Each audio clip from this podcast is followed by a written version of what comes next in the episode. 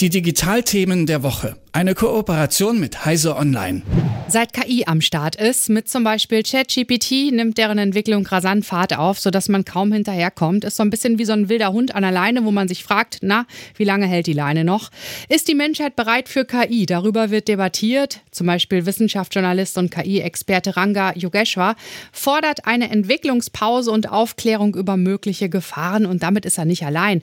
Es gibt immer mehr kritische Stimmen, zum Beispiel auch Sven Nieholm, Professor für Ethik und künstliche Intelligenz an der Ludwig-Maximilians-Universität München. Auch ihm geht die derzeitige Entwicklung zu schnell. Und ich sage es ganz ehrlich, mir macht KI Angst. Blicken wir auf das heutige Thema. Ja, KI und Kriegsführung.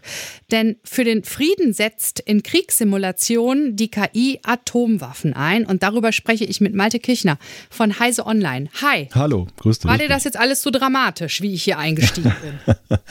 Ach, es, es spiegelt wieder, was ja durchaus in der Gesellschaft gerade auch diskutiert wird. Also es gibt ja wirklich so zwei Richtungen, in die KI diskutiert wird momentan. Die einen, die es sehr befürworten und sehr viele Chancen sehen und andere, die eben auch ein bisschen skeptisch sind. Und das kann man ja auch gut nachvollziehen. Ja. Ja, und vor allen Dingen, glaube ich, ähm, wird die Angst umso größer, desto weniger man drinsteckt, glaube ich zumindest in meinem Fall. Und ich bin sehr froh, dass du jede Woche mit uns über die digitalen Themen sprichst und uns auch unter anderem die KI näher bringst. Und jetzt geht es um KI und Kriegsführung. Also US US-Forschende haben untersucht, wie sich große Sprachmodelle in der Simulation eines fiktiven politischen Konflikts verhalten. Und die Ergebnisse sind beunruhigend. Also zu welchen Ergebnissen sind sie gekommen und erstmal, wie sind sie denn vorgegangen?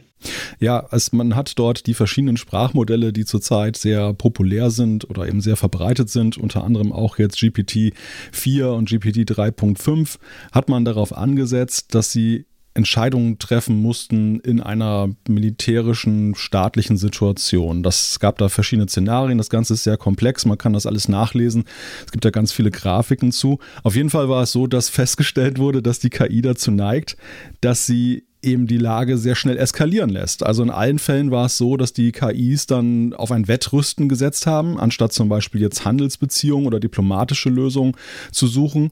Und im schlimmsten Falle war es dann eben auch so, dass dann eben einzelne KIs dazu übergegangen sind, dass sie am Ende gesagt haben, okay, jetzt, mach, jetzt machen wir einen Erstschlag, äh, einen atomaren, um das Problem zu lösen. Und äh, ja, das ist natürlich dann sehr beunruhigend, wenn man bedenkt, dass vielleicht solche Lösungen, das KI auch zunehmend im Militär militärischen Kontext bei der Entscheidungsfindung eingesetzt werden könnte. Ja, ich meine, in dem Moment, wo es Boom macht, ist es wie ein wilder Hund, der von alleine los ist und wir Menschen haben die Kontrolle verloren. Ne? Ja, ich meine, am Ende muss man sich natürlich mal vor Augen halten, du hast ja schon gesagt, die, die Frage, was ist KI? KI ist natürlich einfach nur ein mathematisches Modell, was ja aus Wahrscheinlichkeiten das errechnet, was es gelernt hat, was am wahrscheinlichsten ist. Und man muss leider auch sagen, es spiegelt auch so ein bisschen die menschliche Natur wieder, weil das sind ja am Ende die Trainingsdaten, die da einfließen. Aber es ist ist ja schon wichtig, ähm, dass man da nochmal ganz genau drauf guckt, weil die KI im reellen Leben in Sachen Kriegsführung ja auch schon am Start ist, oder? Ja, also wir hören Berichte darüber. Also grundsätzlich muss man ja sagen, ist es natürlich so, alles, was ja im militärischen, geheimdienstlichen Kontext passiert, ist ja in der Regel Geheimsache und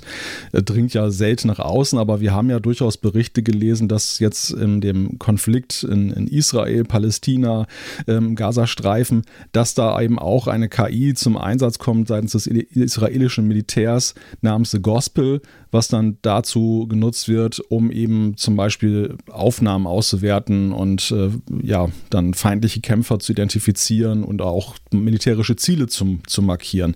Also es ist durchaus schon so, dass wir eben KI jetzt dann auch im ersten Einsatz sehen in tatsächlichen Konfliktlagen. Mhm. Und was raten denn die Autoren der Studie? Naja, sie raten dazu zu großer Vorsicht und dass da eben sehr viel mehr Forschung notwendig ist. Und das ist ja ein Ruf, du hast es vorhin gesagt, äh, es gibt ja schon Dutzende Wissenschaftler, die aus unterschiedlichsten Gründen sagen, geht das nicht viel zu schnell mit der KI gerade? Also man muss ja sehen, diese, klar, diese Modelle werden schon länger erforscht und einer breiten Öffentlichkeit ist das dann eigentlich erst sehr spät bekannt geworden, als nämlich dann diese Modelle so gut waren, dass, dass sie auch tatsächlich einen Nutzwert entfalten. Das war ja mit GPT-3.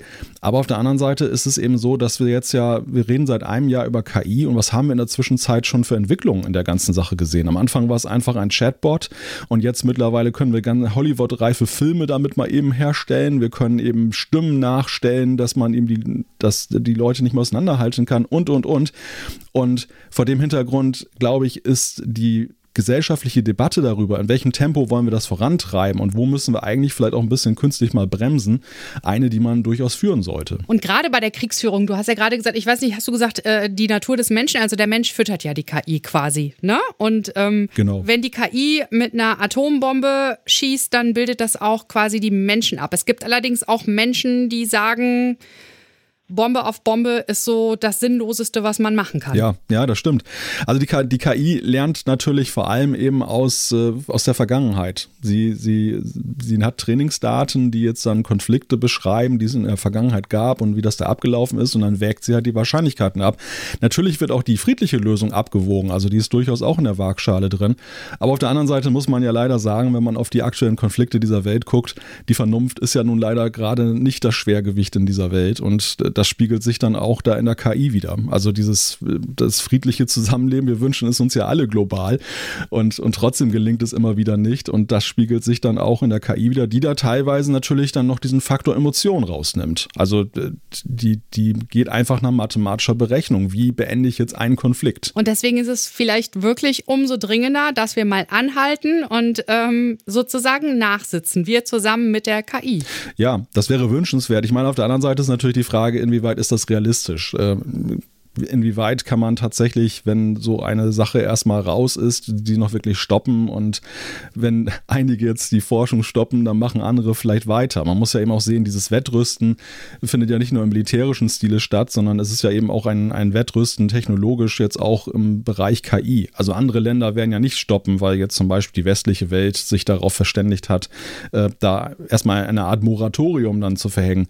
Und das ist wirklich sehr schwierig. Also es gilt da irgendwo die Balance Balance zu finden. Auf der einen Seite eben zwischen, man muss den Fortschritt weiter vorantreiben und auf der anderen Seite aber eben verantwortungsvoll. Malte Kichner von Heise Online über das Wettrüsten auch mit der KI, die auf Atomkrieg setzt. Forschende haben verschiedene Text-KIs getestet, wie sie mit militärischen und staatlichen Konfliktszenarien umgehen. Und das Ergebnis, in jedem Fall gab es auch ein Wettrüsten und in einigen Fällen fand es die KI auch unproblematisch, zum atomaren Erstanschlag auszuholen. Danke dir, Malte und bis nächste Woche. Sehr, gerne. Die Digitalthemen der Woche. Eine Kooperation mit Heise Online.